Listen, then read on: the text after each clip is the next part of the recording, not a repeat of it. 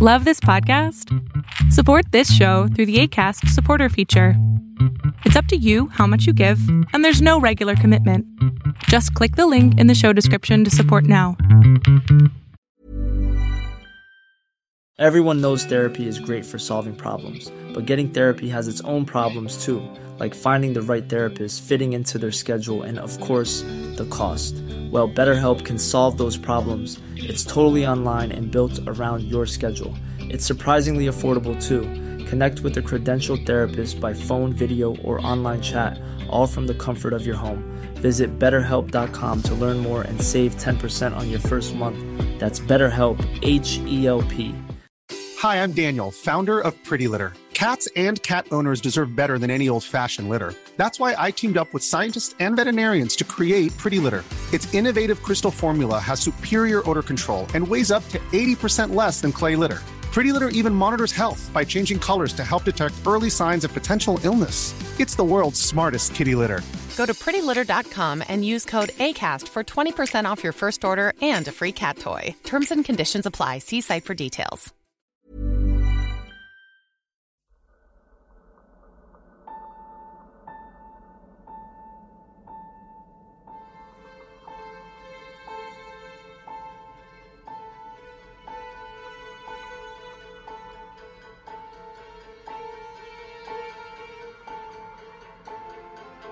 From the blackest corners of your mind, they call, pulling you deep into shadow, twisting your senses, keeping you from sleep.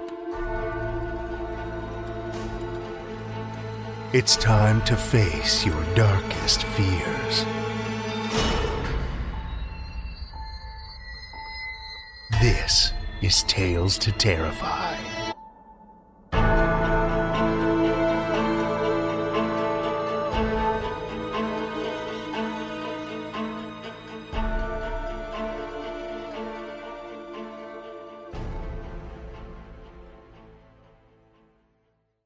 Good evening, children of the night, and welcome. Well, it's the moment you've all been waiting for. After all of the lead up and submission reminders, we've selected the winner of our first ever flash fiction contest. We had over 50 entries and some amazingly well crafted tales. And while associate editors Meredith and Julia had a great time reading through them, picking just one to be our winner, well, it was a challenge. So while just one author takes home the crown and the prize, we've selected three runners up we're certain you'll love too. Our grand prize winner is a story called simply Plague by author Nicola Capron of Nanaimo, British Columbia. Congratulations, Nicola, and thanks for submitting your fantastic tale. We'll be producing Nicola's story for an upcoming episode, and I'm sure you'll love it as much as we did. Joining Nicola on that episode will be three runners up Erica Ruppert's story, The Wind, the Sand, John Waite's Exhibit Label, and Frauke Uhlenbruch's Skin Suits. Congratulations to each of you. It'll take a little time to get the stories narrated and put together, but keep an ear out for our special Plague Flash Fiction episode in the coming months. And again, thank you so much to everyone who entered. Speaking of special thanks, a huge shout out this week to patrons Alexei Gladilovich and Karen Bernosa, as well as to three of our newest patrons, Bryony Copnell, Amanda Bowen, and Noga Brianes, for fueling our nightmares with your generous support. We truly couldn't do this without you.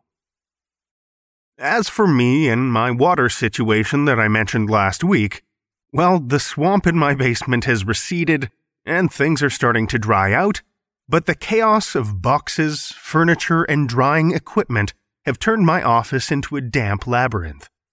So, while I was hoping to hit the road again this week, I hope you won't be too disappointed if we sit one more out.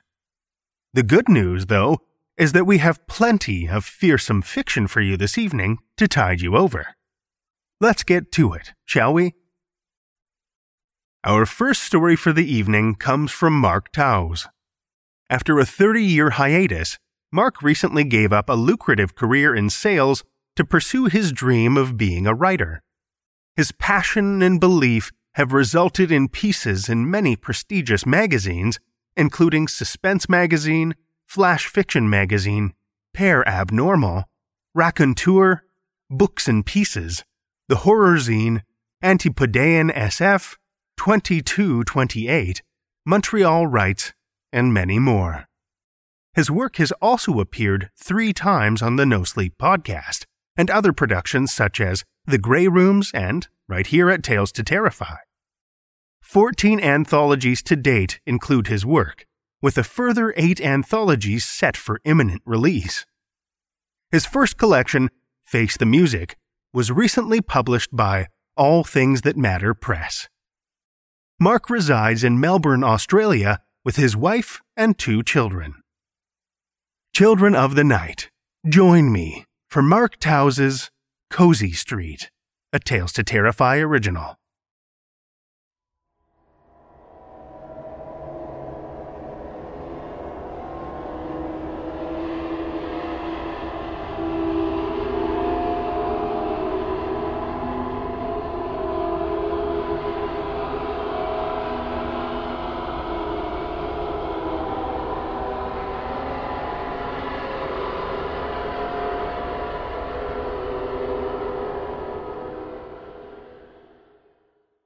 There is so much crap in the mailbox. We really should get one of those no junk mail stickers, but I'm not too sure how it would go down with Fiona. I do love it around here. It's so friendly. Everyone carries a smile and has time for a chat, apart from the grumpy old lady Marge at number 16 who just needs to hurry up and die. Usually I struggle to settle, get itchy feet. But this place really is starting to feel like home. Number six, Cozy Street. Yes, we are happy here, Fee and I. Bending down, I begin to rip a few weeds from between the cracks of the path, and my back sings out in a delayed but angry protest. I'll have to get some spray from the shop tomorrow. The bloody things grow back too damn quickly. The weatherboard down the side of the house is looking worse for wear, too. As for the windows, they are so filthy you can hardly even see the faded neighborhood watch sticker on the inside. I'll try to get around to them today. I move the kids' bikes from the side of the house to the back. No point leaving them on show. It's almost as if they want someone to steal them. Fee gets sick of telling them the same thing. Fortunately, we don't have much trouble here, but you can't be too careful. Jeff from two doors down is home from work early. He's watering the plants and gracing the neighborhood with an awful Dean Martin rendition. He should pay as much attention to his marriage, and then perhaps his wife Judith wouldn't be knocking at number 32 every time he leaves for work. Nice guy, though. Sometimes we chat for ages. I couldn't tell you about what. The patio door reflects my sallow face, and I instinctively feel even more tired than before. My back is getting worse, but all the tablets seem to do is make me drowsy. I took twice the dose a couple of hours ago, but I can still feel the niggle, ready to strike and do its worst. As I slide the door open, I'm confronted by carnage. Clothes and toys everywhere, breakfast dishes from this morning overturned in front of the television, and the faint but rancid odor of cat piss. I hate cats, especially ours. It's me that changes the litter, though. I guess that might explain it. I can't blame Fee for any of it. She needs to drop Jack and Anna before school care and then negotiate her way through heavy peak traffic. She's always complaining about how bad it is, the number of assholes on the road. I feel bad that she's the one left to do it. God knows what time it was when she woke me this morning, but it was well before the sun started to do its bit. I reach for a carton of milk and pour some into a glass that's been left out. It still has Fee's lipstick on the side. There is only a drag of powder left in the chocolate malt tin, so I pour it in and stir, making a mental note to add it to the shopping list. The nasty smell is beginning to subside as I climb the stairs, replaced with the familiar scent of one of Fee's perfumes. Even though I'm exhausted, it still arouses me. Not so much in a sexual way, but just that in the way that perfume is cleverly formulated to induce mystery and appeal. It's not my favorite by any means. That one is in the pyramid shaped bottle and reserved for special occasions. Tonight, for instance. Christ, I look like shit. I throw some water on my face and pat myself down with the brown hand towel. The electric toothbrush takes away the mysterious coating that has developed on my teeth and tongue, and I finish with a swig of mouthwash. Wrestling with my sweater as I step back into the bedroom, I try not to make any sudden movements, but keep my eyes shut tightly in preparation for pain. Thankfully, it's just a mild twinge. I unbuckle my belt and turn back the sheets, face screwed up with anticipation as I gently lower myself into the unmade bed. Relief kicks in when I let the mattress take my weight and as I sink into the still warm sheets, the familiar cocktail of perfume and fabric conditioner providing further comfort. A glance at my watch tells me it's 10:30 a.m. I'll just rest my eyes for a couple of hours and then I'll do my jobs. I'm sure the crack in the ceiling is getting bigger. Can't be a hundred percent though.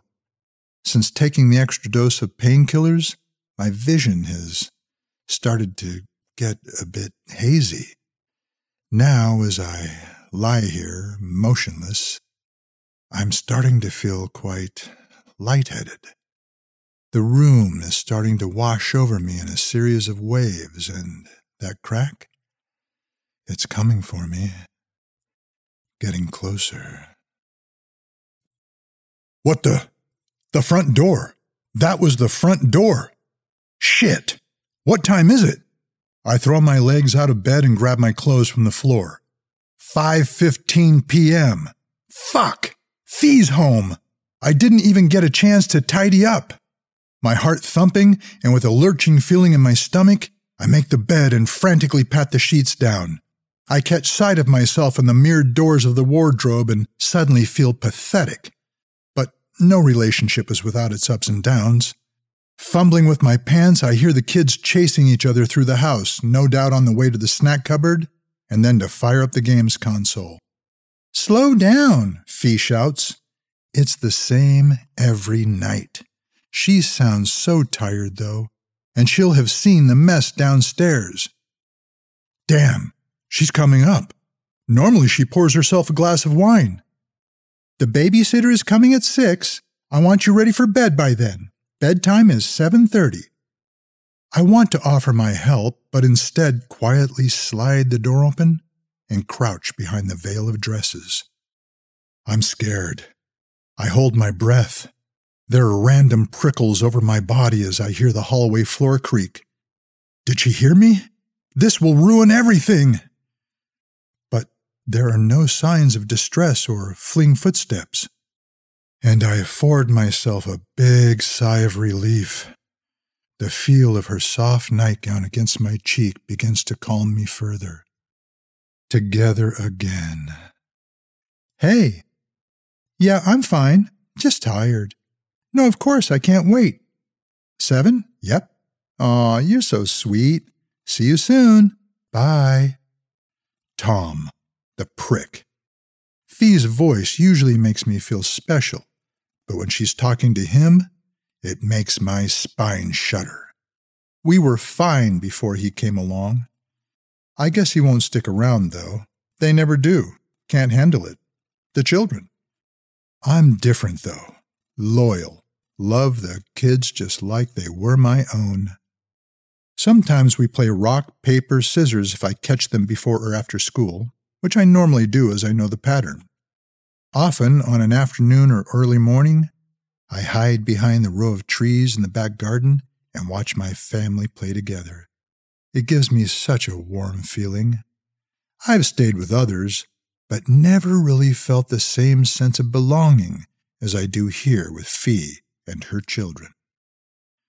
The soft sound of her gray skirt landing on the carpet makes me feel uneasy and awkward. However, at the same time, I can't help but crane my neck to look through the gap. She unbuttons her shirt, throwing it on the bed, and I nervously watch as she reaches behind to unclip her bra. I love her. Mother says I fall in love too easily, that I'm too trusting with people. She also says that if I can't even keep my room tidy at 35 years of age, there's little hope of being able to look after anyone else. I think Fiona loves me, though. Sometimes I'm sure I can see it in her face when I pass her in the street the nervous glimmer in her eyes and slightly flushed cheeks. If I put the effort in and stick around, hopefully she will begin to appreciate me and see me for what I am. When I hear the shower turn on, I shift position. Bloody back is killing me.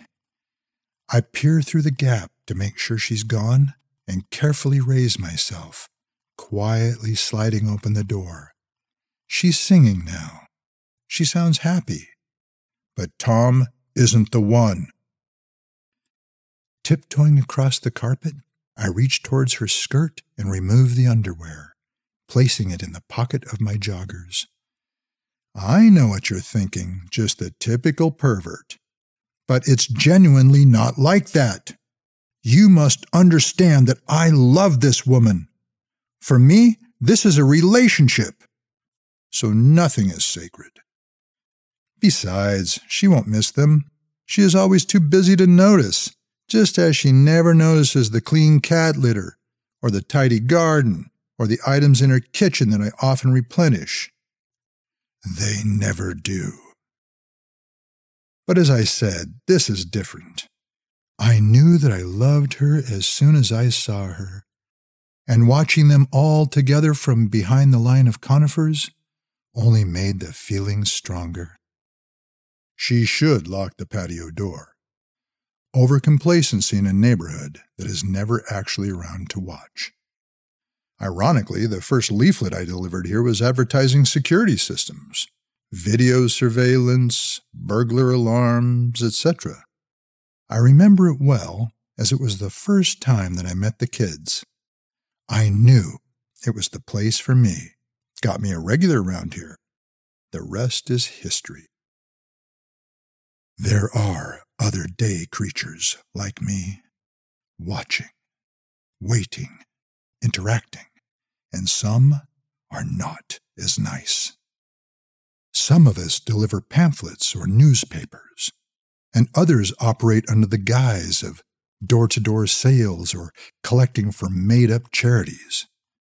But when you close that door behind you, shaking your head or cussing and throwing the crumpled leaflet in the bin, don't always assume the relationship is over. I am jealous of Tom, but it will be me that will climb in bed with her tonight, nestling into her warmth, the softness of her hair against my cheek.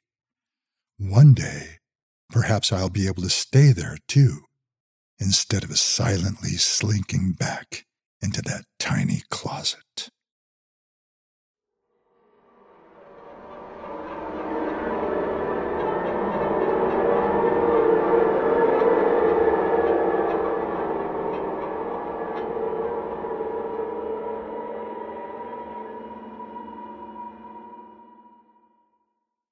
That was Mark Towse's Cozy Street, as read by Scott Fulps. Scott Fulps is a narrator and voiceover artist. When not disturbing your dreams with tales of horror, Scott can be found in Washington, D.C., where he works as a restaurateur. He currently resides in that most haunted of commonwealths, Virginia. Thank you, Scott. Selling a little or a lot? Shopify helps you do your thing however you cha-ching. Shopify is the global commerce platform that helps you sell at every stage of your business. From the launch your online shop stage to the first real life store stage, all the way to the did we just hit a million orders stage. Shopify is there to help you grow. Shopify helps you turn browsers into buyers with the internet's best converting checkout. 36% better on average compared to other leading commerce platforms because businesses that grow grow with Shopify. Get a $1 per month trial period at Shopify.com slash work. Shopify.com slash work.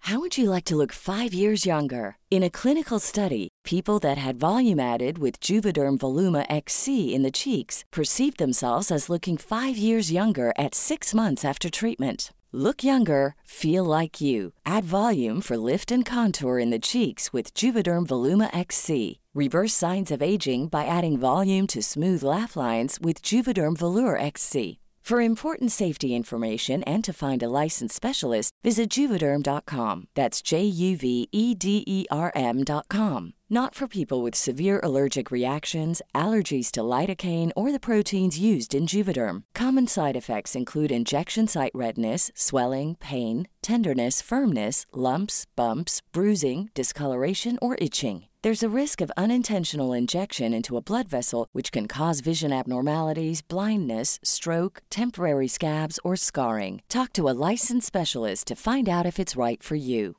Quality sleep is essential. That's why the Sleep Number Smart Bed is designed for your ever evolving sleep needs. Need a bed that's firmer or softer on either side? Helps you sleep at a comfortable temperature? Sleep Number Smart Beds let you individualize your comfort so you sleep better together. JD Power ranks Sleep Number number 1 in customer satisfaction with mattresses purchased in-store. And now, save 50% on the Sleep Number limited edition Smart Bed for a limited time. For JD Power 2023 award information, visit jdpower.com/awards. Only at a Sleep Number store or sleepnumber.com. Our second story this evening comes to us from Kat Devitt. Kat Devitt's short stories have appeared in Books and Pieces magazine, TWJ magazine, Suspense magazine, and other venues, with work forthcoming in Corvid Queen, The Weird and Whatnot, and Periwinkle Literary Magazine. Kat is a Pushcart Prize nominee, Best of the Net nominee, and placed as a runner up in OPQ Press's 2019 Spooky Samhain contest. She also acts as the fiction editor for Bold Plus Italic.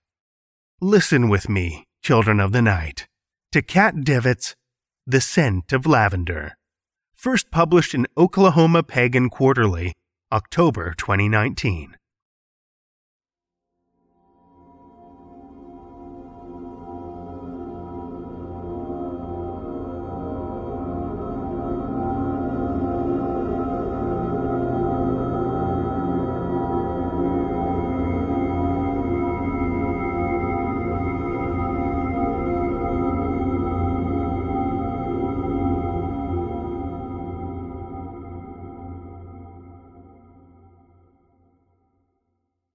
She came to me through the scent of lavender, curling about my nose like smoke.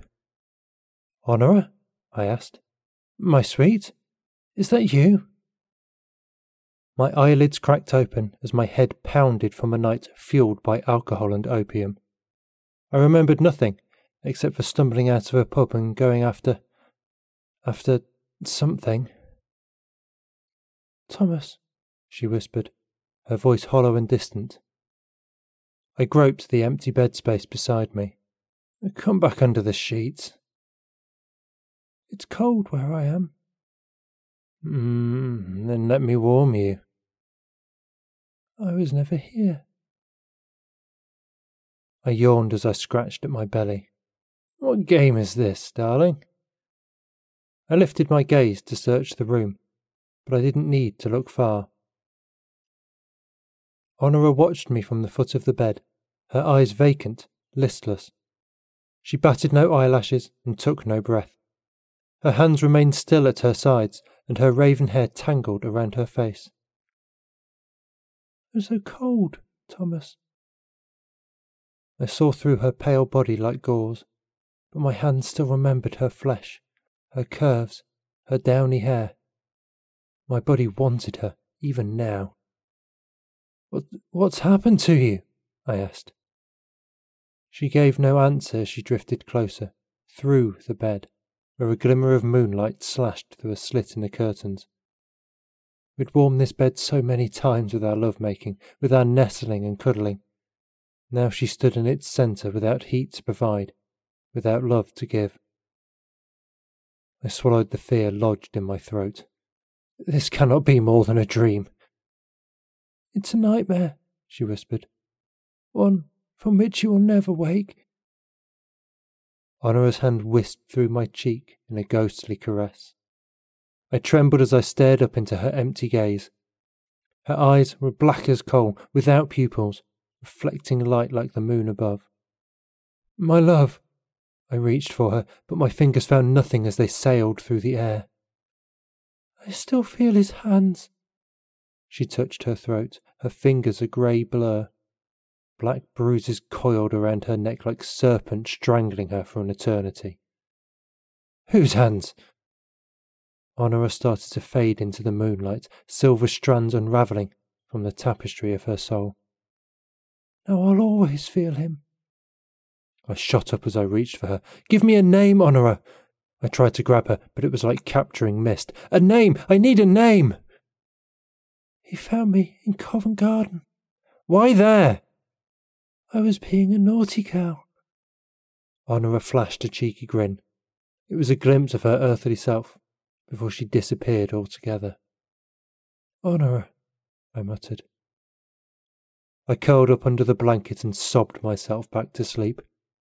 Was she dead, or had I imagined her? Was this a hallucination from the opium? But it was impossible. The stuff had worn off hours ago.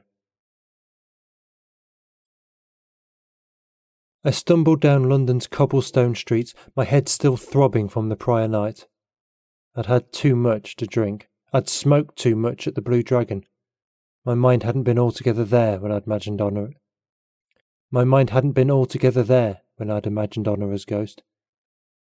But a small part of me doubted these hopes. She'd seemed so real, so cold, so distant, as if she truly was gone. She came to me in virgin's white, without a fee to spend the night. I caught the final trickling of a bawdy song as I passed by a tavern. Above the doorway hung a sign with a lion licking a bleeding paw, and scrawled, in red lettering, The Bleeding Lion. Men staggered out of the tavern, muttering the same tune as they grasped onto the scraps of last night's amusements before returning to their lonely wives and children.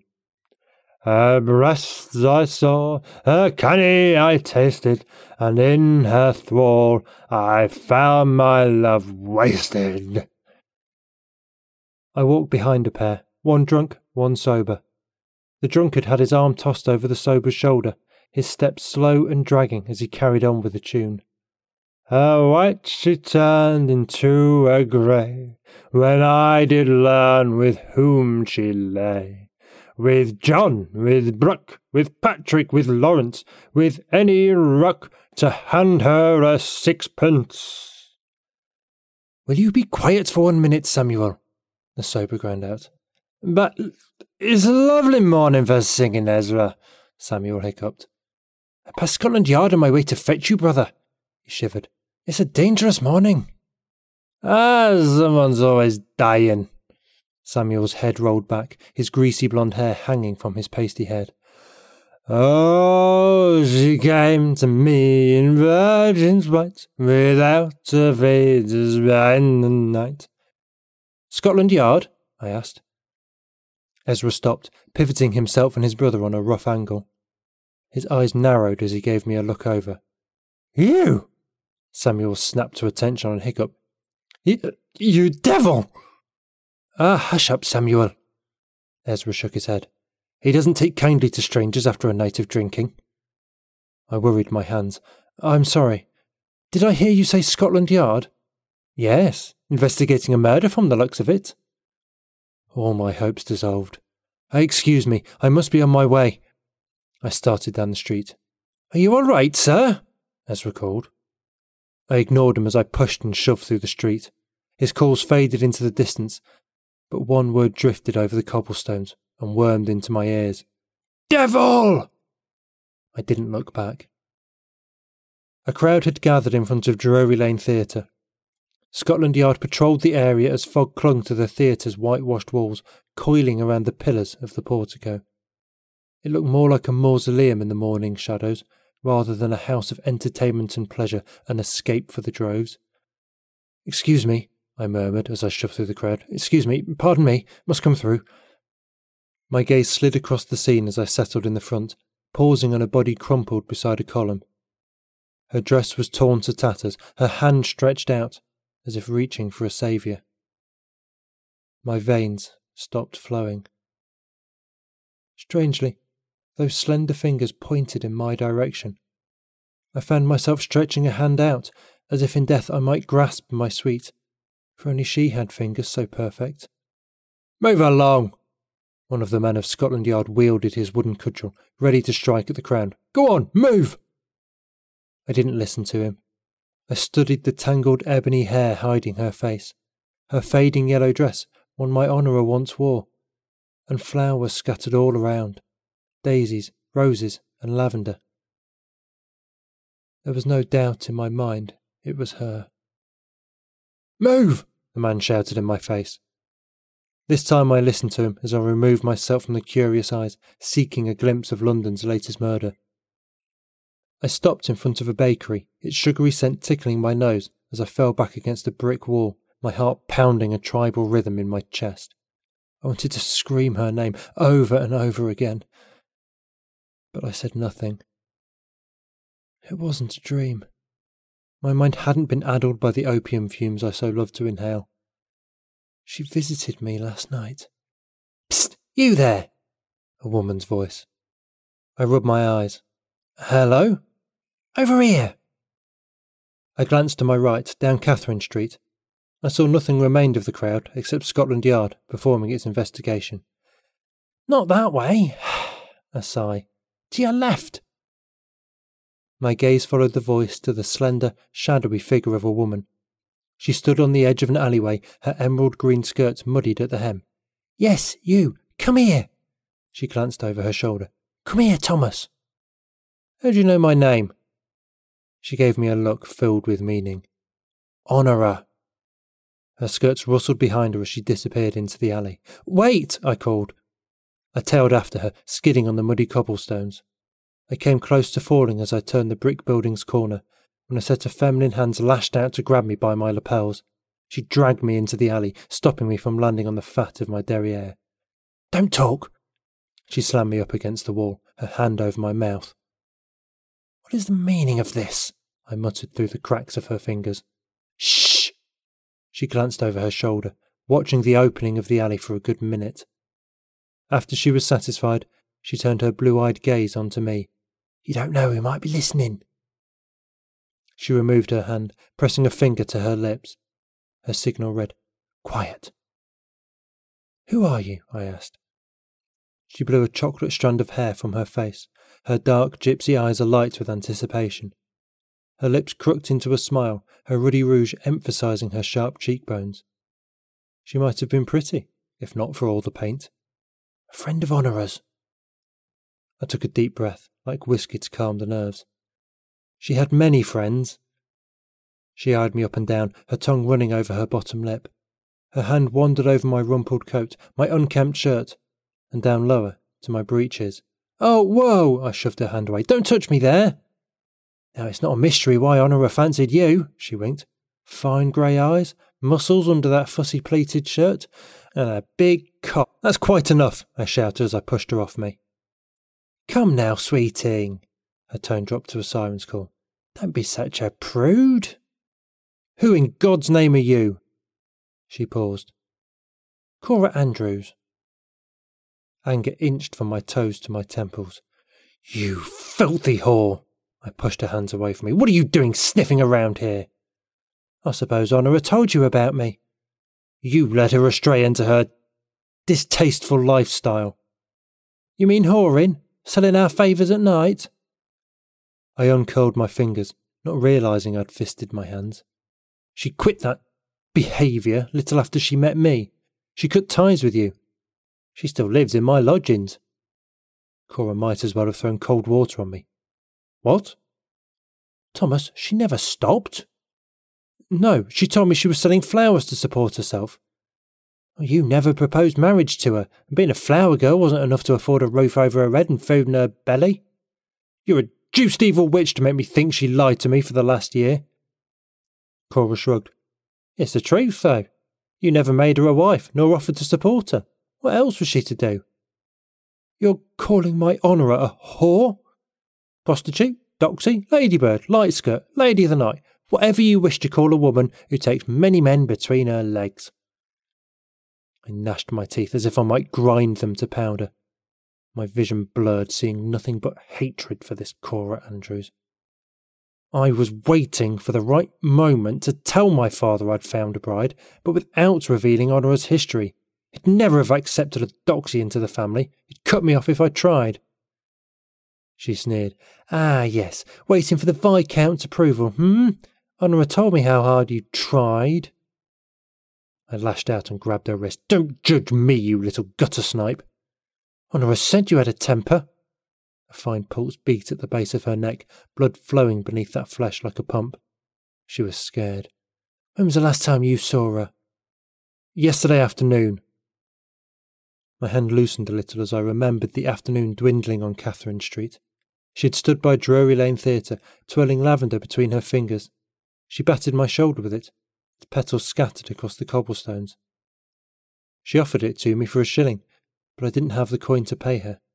I tried coaxing her to come to my lodgings, but she refused, claiming she was tired and needed to return home. You won't let me sleep if I go with you. So I kissed her goodbye and left her there as dusk thinned into night. I loved her so much. I turned to dash a tear away. I should have taken her to my home. I should have never let her go. Cora placed a hand on my shoulder. Honora often frequented the Bleeding Lion to find her customers. I think she met her murderer there. I sniffled as I looked into her rich brown eyes. Why are you sharing this with me? We can try to figure out what happened to her by retracing her final hours. For what cause? Finding her killer. Cora took my gaping pause as encouragement. You'll discover the truth of her if you learn why she was murdered. As for Scotland Yard to oversee, and once another murder or crime happens, they'll forget about her. They don't care for prostitutes. Why don't you find her killer? You're clearly more privy to her life than I ever was. I seem to suit his needs. Prostitute, she said, flicking out a finger, and female. She held up two fingers. Two reasons why she wouldn't investigate Honora's murder on her own. Well, how do you know it wasn't a woman? Because men are the beasts of the streets. That's not a fair assumption. It is when you've endured our way of living. Cora unrolled a sleeve, revealing a jagged scar slashing its way under her lace. This one cut me when I refused him service. He wouldn't pay me enough.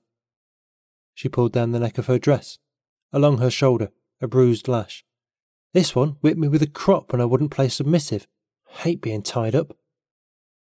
She turned around and lifted up her long cascades of hair. And this is why I hate it so. A deep puckered scar. From what? I couldn't imagine. Rope, Cora offered, as if she heard my thoughts. This scar's from when I was fresh, still new to the trade. A gentleman offered me two guineas if I allowed him to tie me up. He promised he'd be gentle. Cora faced me again, her crimson lips trained into a smile. If she'd any pain from the memories, she didn't betray herself not underneath all those layers of bark grown as a shield around any softness left to her. I'm a woman, Cora said, and a prostitute at that. I can only do so much, but as for you, you can hunt down a murderer. You can access places I couldn't dream of entering, and you can talk to people, mainly men, who would only rub two shillings together and ask me for a fucking. I can't go sniffing around, I might get hurt too. Cora bristled at that, as if she, a woman who'd endured pain and brutality to support herself, had more iron in her spine. I hated her for it, for thinking she was my better in any way. You'll look for her killer if you ever cared about her. Her gaze trailed down to my breeches. What she saw in you, I don't know. Not even your big cock could be so redeeming. I took care of her. The right corner of her mouth kicked up. In what way? I said nothing. She often went to the bleeding lion with me when we were looking for customers. We did last night, but parted ways when I left with the gent. She stayed a while longer, but with no man in particular, from what I noticed. Without a glance, Cora left the alley. I stood there, lost, without purpose or resolve, when a whiff of lavender tickled my nose. I jerked to attention and looked around, finding only shadows playing against the alley's walls. It was then that I took Cora's purpose and made it my own. I shoved open the door to the bleeding lion. Whisky, gin, and sweat scented the room. Two men sat in a corner in a drunken stupor, their heads tilted back, snoring as they slept away their headaches. A barkeep stood behind a counter, wiping down the grimy wood with a rough cloth. Could any of them be Honora's killer? Excuse me. I crossed over to the only sober spirit in the tavern, the barkeep behind the counter. Excuse me, sir. The barkeep shot a glare in my direction as I scuffled over. I ain't a sir. Might I ask you a few questions? He slapped the cloth onto the counter. We're closed. I won't be long. You're already three minutes overstayed. He turned his back to me, his gaze perusing the liquors lining the shelves behind the bar. I watched as his index finger brushed against the glass, passing from bourbon to ale to whisky. I shook a little at this blunt disregard. Wasn't made for this questioning business, like the detectives from Scotland Yard. I couldn't go around sniffing, asking questions, even if Cora believed I could access places closed to her. No one respected me. But then she entered my mind. Honora smiling up at me with those glimmering, chocolate eyes of hers, her raven hair splayed out on my feather pillows, her fingertips brushing against my cheek, her mouth questing for mine. Tears heated my eyes. Listen to me! Now I told you to. My fist pounded down onto the counter. Listen to me! The barkeep whirled around, a knife in his hands.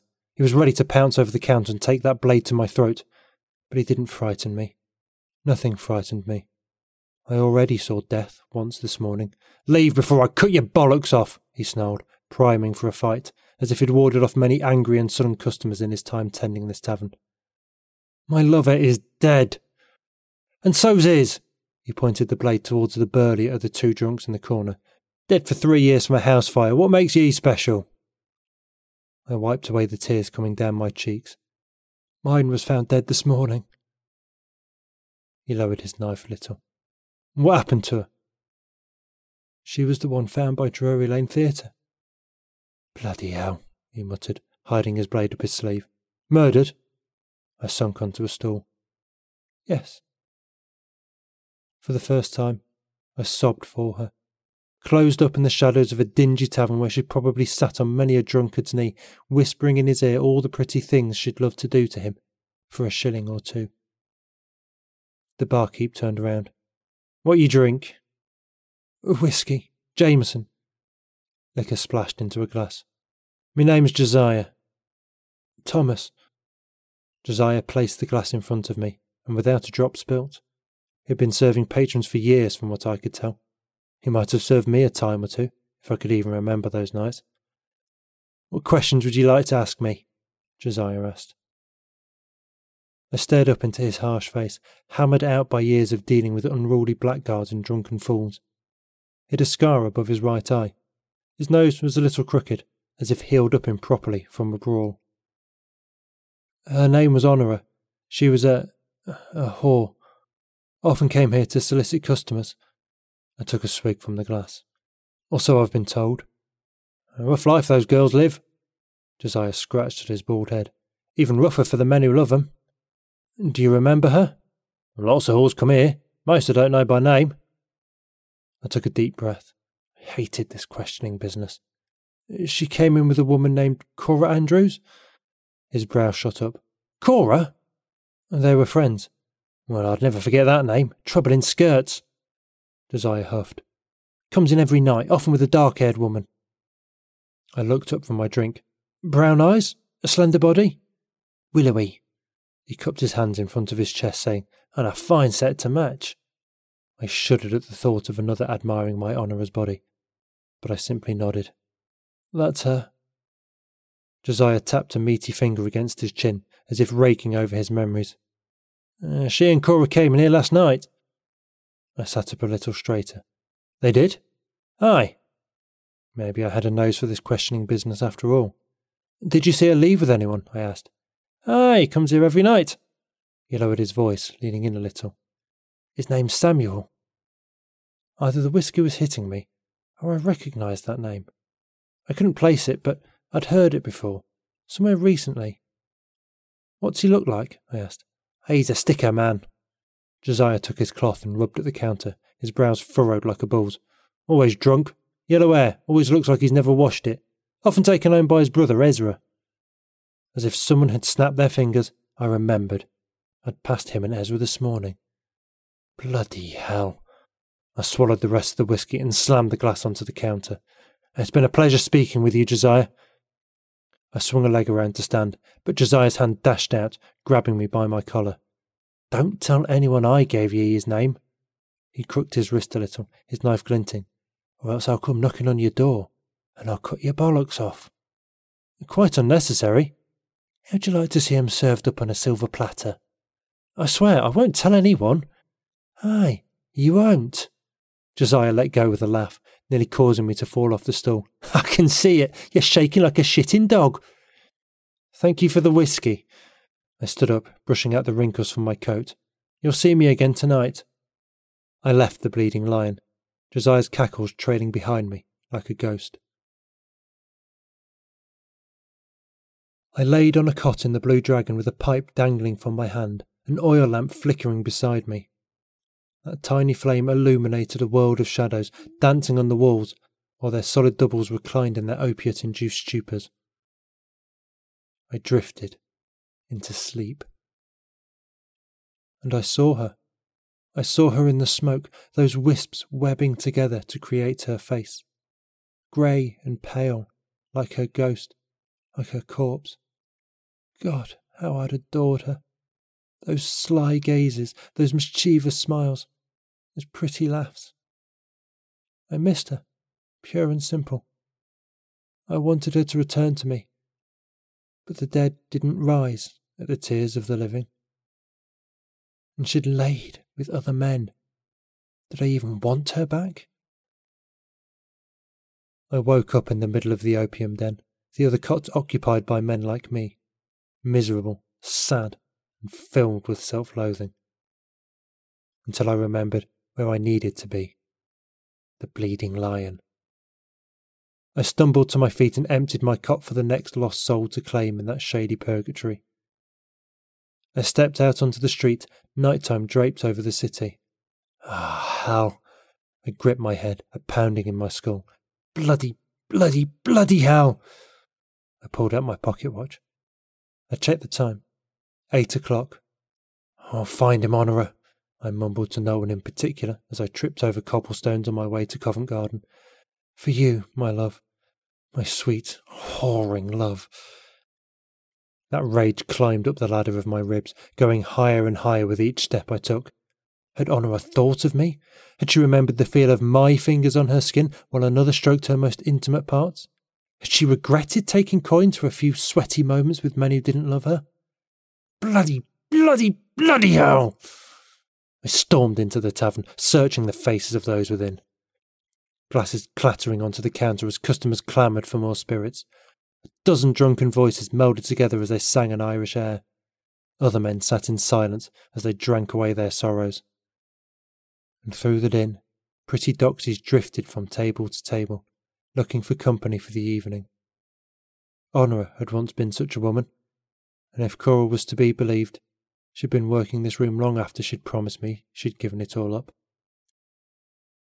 I circled the tavern looking for one particular face one with messy blonde hair, a stick of a man. Close by, I heard a familiar voice and a familiar hiccup. Come now, Ezra, I've only had a few swigs of ale. Another one won't harm me. It'll harm your dignity. But I haven't done anything. Not yet. A sigh. This morning you cursed out a stranger on the street, calling him a devil. I stalked those voices to a corner, close to the bar, but not in Josiah's immediate view, as anger pounded in my every step. I saw him, Samuel, with his brother, Ezra, dusky and tan. They looked nothing alike, like the opposite sides of the moon as they sat at a round table on splintery chairs. I reminded me of a nightmare. Samuel's throat worked on a hard swallow. Or, at least, I thought it was a nightmare when I sobered this morning. Of what? Ezra leaned back, snarling like a wounded dog. I can't say. I don't even know if it was real or imagined. You'll be deemed insane if you continue on this path. Ezra snatched Samuel's ale before his lips touched the glass. He poured the copper liquid onto the floor. Samuel stared at the stain as if he might lick it off the floor. Why'd you do that? You're poisoning your mind with it, spinning tales and inventing stories. Ezra pushed out his chair, anger twinkling in his brown eyes. Don't expect me to drag you home to your wife tonight, or any other night for that matter. Ezra stormed out of the bleeding lion, led on by his disgust, leaving Samuel to contemplate the stain. Samuel hung his head, running his slender fingers through his greasy hair. His sides shook as if a sob racked through him. Pitiful, was all I could think as I watched him in the tavern's din. Samuel lifted his head after a long minute, his cheeks puffy and red, his eyes wet and bloodshot.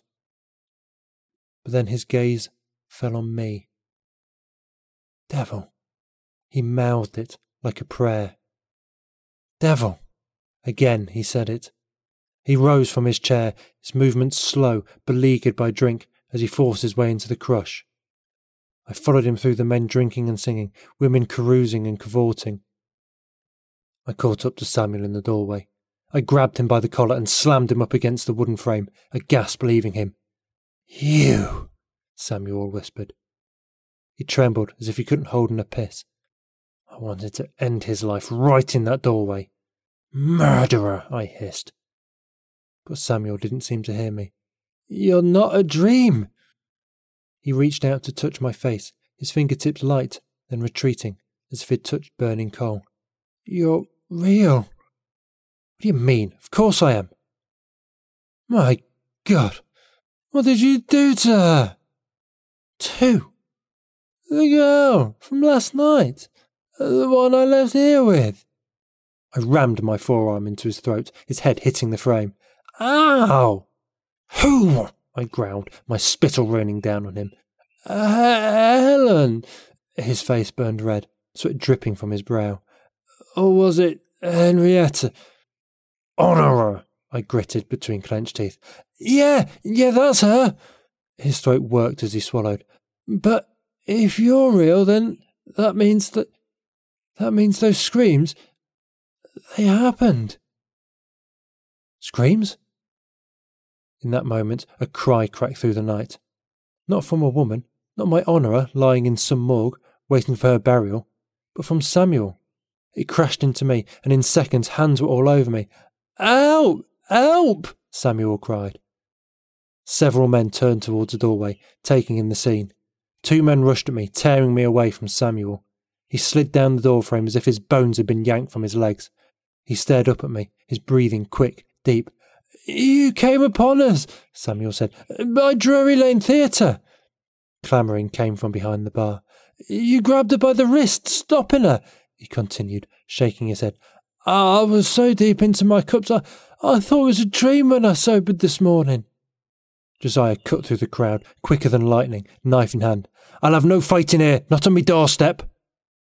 I left her with you, Samuel said. Josiah stepped between us, his knife point pressing against my heart. But I looked past him, not seeing his threat. I saw only Samuel, and what I wished to do to him. Rip out his spine, I thought. Gut him like a fish. But not here. Not in front of all these people. You made her scream, Samuel cupped his ears. Ah, I'm living in a nightmare. Samuel started to cry, softly, as he rocked himself back and forth. Liar! I spat. I remember none of this. Josiah's scowl deepened. You really want me to cut off your bollocks, don't ye? Making trouble in me bar in front of me customers? Cut it off. Serve it to everyone here for all I care. Now there's your sass. He lifted the blade, placing it under my chin. I don't know what he's blabbering on about, but it matters little to me.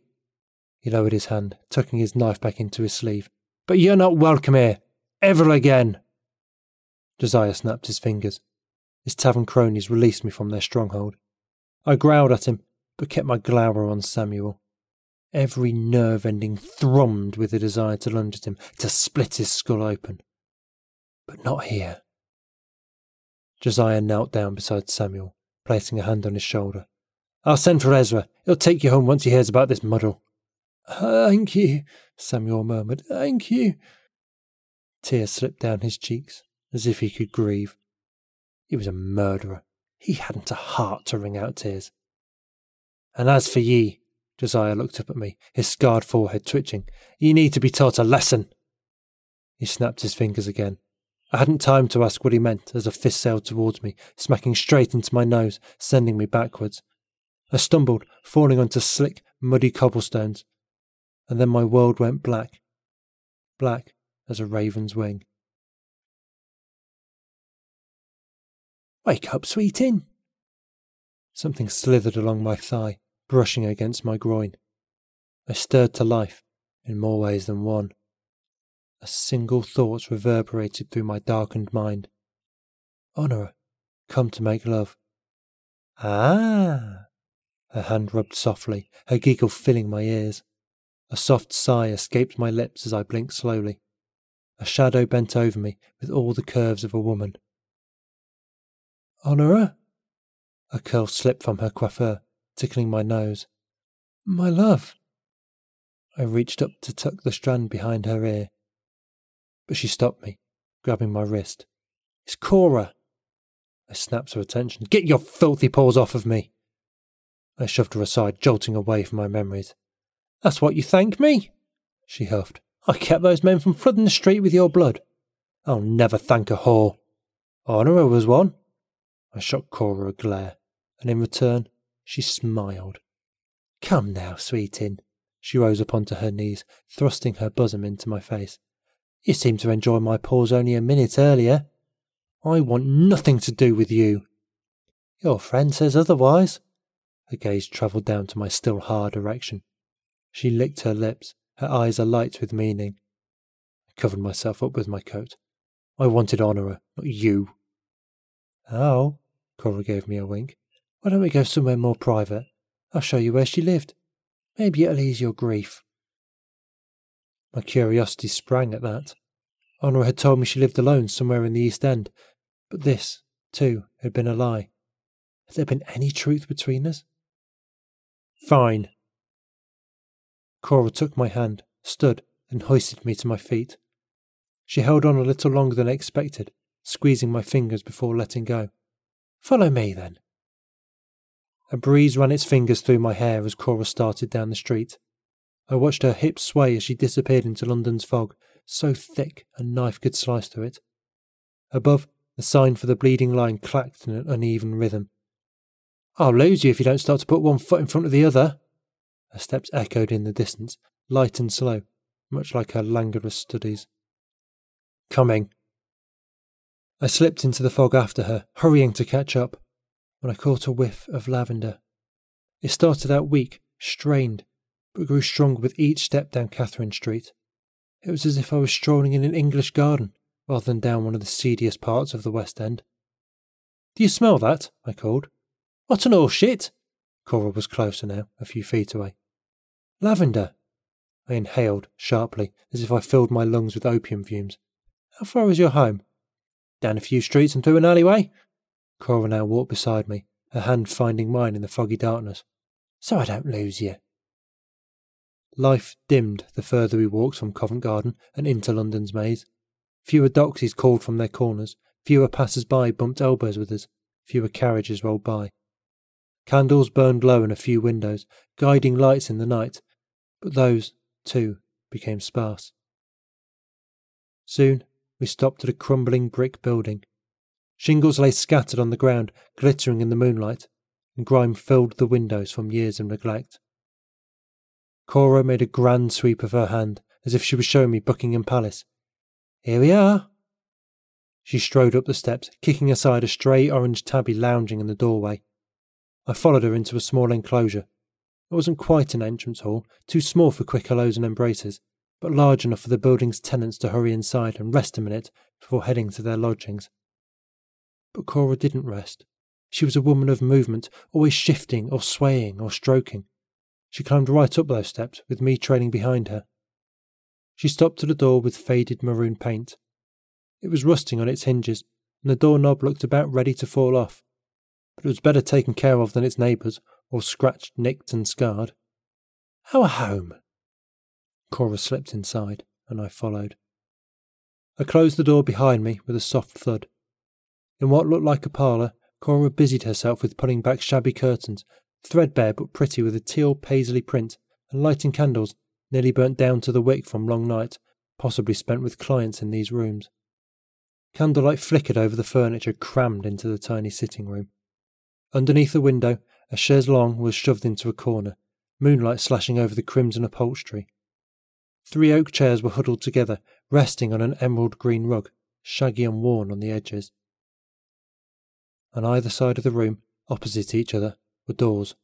Cora stood beside one. In here. She gave the door a shove. It swung open on a creak, moonlight teeming out in a tide, as if a dam had been broken. Come along, Cora said, and then she disappeared inside. I took a step when lavender tickled my nostrils again. I glanced about the sitting room, half expecting to find Honora sitting on the chaise longue, her fingers toying with a strand of raven hair, impish grin teasing at the corners of her lips. But she wasn't there. My heart fell as I joined Cora in the bedroom. It was smaller than the parlour, no bigger than a cupboard, with only a narrow bed, side table, and a clothing chest to fill its space. On the side table was a vase brimming with lavenders and daisies, wilting, the only beautiful thing in the lodgings. I walked over to the table, tears burning my eyes. This was how she lived? I sniffed the flowers and thought of my Honora, her sweet, gentle smell, her soft flesh. I wanted nothing more than to hold her hand, rather than the vase's smooth, cold glass. Cora's skirts rustled in a corner. Was he her killer? Who? I asked, not turning. The man you nearly came to blows with. No. I wiped away my tears with the heel of my hand. It turned out not to be him. We must keep searching. Devil, devil, I left her with you. That night was filled with darkness. Hours absorbed by a drunken, opium fueled stupor. I couldn't remember anything between visiting the Blue Dragon and waking with a pounding in my head. Where had those hours gone? What had happened? I can't, I said. I'm done. I want to grieve for her. Alone. You can't quit now, not after one day. Cora took a step closer, crowding me into the corner by Honora's bedside. Look at the progress you've made. You found out who left the bleeding lion with her. Now find the next crumb on the trail. Talk to that man again. Screams, I thought. Samuel had heard screams, and I'd been there. I said I'm done. You owe it to Honora. Cora laid a hand on my shoulder. She was fond of you, but endured too many of your antics. I whipped around. I was never anything but charming to her. Opium fueled blackouts and drunken afternoons are far from charming. Then why was she so fond of me? You took care of her, gave her pretty things, Cora winked. She fooled herself into thinking you, the son of a viscount, would marry her. But women like us don't go to the altar. We get used and used until we're old and grey, and we're left in the streets to starve. Did she ever love me? She loved how you could take care of her. Cora placed a delicate hand on my stomach, massaging little circles lower, lower, until her hand was on the inside of my thigh. She loved your size, your girth, different compared to all the other men who jabbers with their little pricks. Don't touch me. Why not? She brushed my groin, teasing an erection. You seem to like me. Another wink. I grabbed her wrist. I'm tired of your games. We're wonderful partners. You make trouble in taverns and hellholes, and I ward it off. Cora's gaze wandered downwards, her lips curving into a smile, as if she was an artist admiring a painting she'd completed through her hard work. While we look for Honora's killer, we can come to an arrangement. I don't want you. Lavender teased my nose again. Craved her like opium, like a sedative. I'd take her ghost, her soul, if it meant I could keep some trace of her with me always. Why not? Cora asked. I'm not a fool. I know you won't marry me. She stood up on her tiptoes, her lips grazing mine. My hands wandered up her back, pulling her closer, tasting her, enjoying her flesh. But something was missing. If you treat me like you did Honora, I won't take other men into my bed, like she did. I broke away from her. I don't like whores. I grabbed Cora by the wrist and spun her around, pinning her against my chest. Least of all you. Your body says otherwise. She ground her derriere into me. I groaned. I remembered Honora tempting me with her body, her playful smile as I caught her about the waist, her pushing my hands away and scolding me. No, I must be off, she'd say. It's late. I need to be home before dark. But she didn't go home. Within hours of our love making, she was at the Bleeding Lion scouting out customers. Other men groping her, caressing her, breathing on her.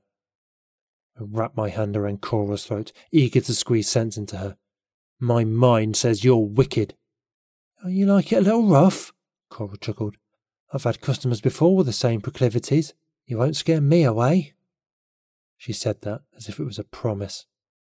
I dug my nails into her throat. You're the last woman I'd take to my bed. Just a little pressure. Just a little harder. Cora's hand flew up to her neck. She's dead. You might as well take loyalty where you can find it.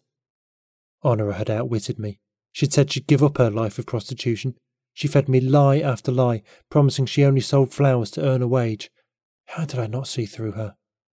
I wouldn't allow another to abuse me again. I won't have you. My fingers clamped down. I won't be made to look like an ass again. Harder, harder. Cora clawed at my hand. My grip tightened. You're joking me. Her legs flailed as if she was a dancer. She targeted my groin, but I held her tighter, tighter. I snarled, gnashing my teeth as I wrung the last of her life from her body, taking it, taking it, until she flailed no more.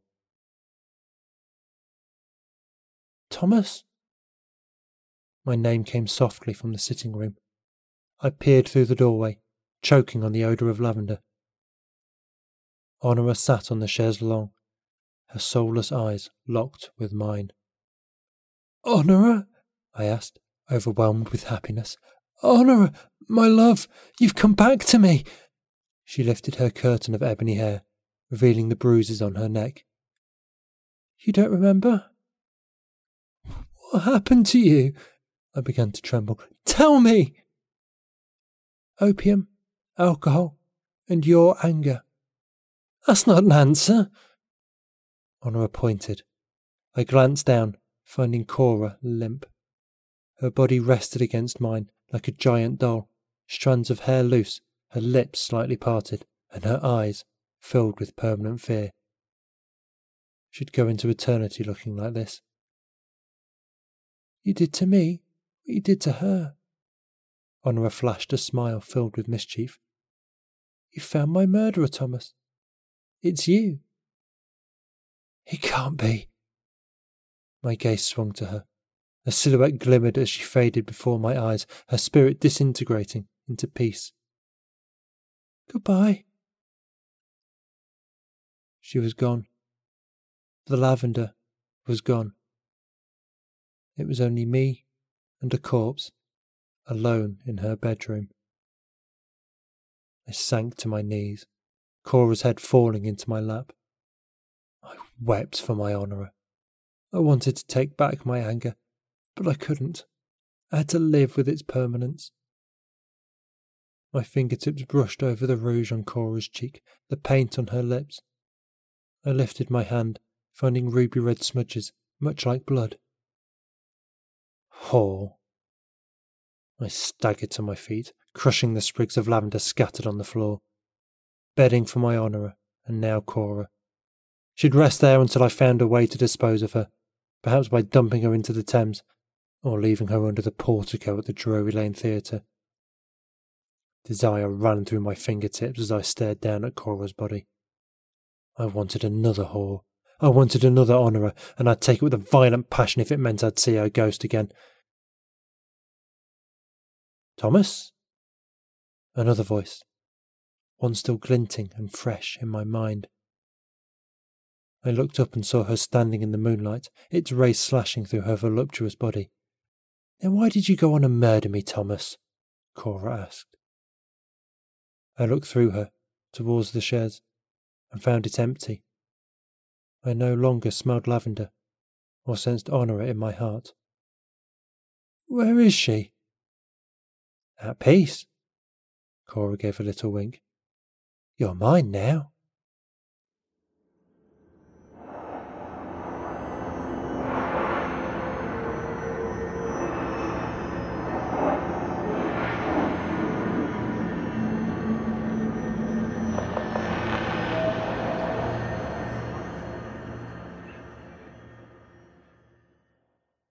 That was Kat Devitt's The Scent of Lavender, as read by Matt Dovey.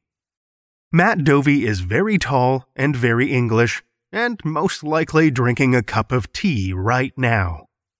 He has a scar on his arm that he can't remember getting, but a terrible darkness floods his mind when he considers it. He now lives in a quiet market town in rural England with his wife and three children and despite being a writer, he still hasn't found the right words to properly express the delight and joy he finds in this wonderful arrangement. His surname rhymes with Dopey, but any other similarities to the dwarf are purely coincidental. He is the Golden Pen winner for Writers of the Future Volume 32, 2016, and has fiction out and forthcoming all over the place. You can keep up with him at mattdovey.com or follow along on Facebook and Twitter, both as at Matt Dovey Writer. Thank you, Matt.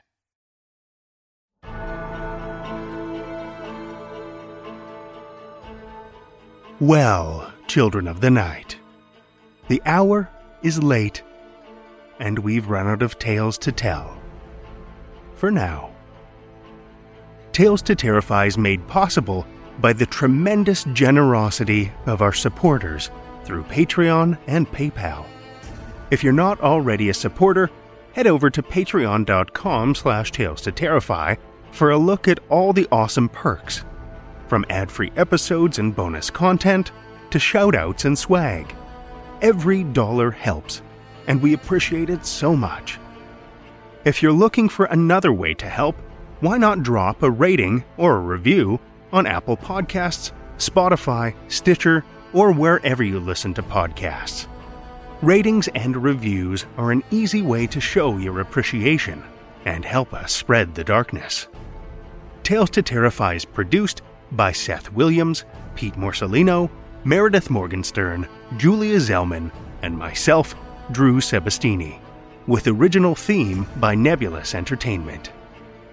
Tales to Terrify is distributed under a Creative Commons Attribution, Non Commercial, No Derivatives license. Join us again next week as we blacken your soul with more Tales to Terrify.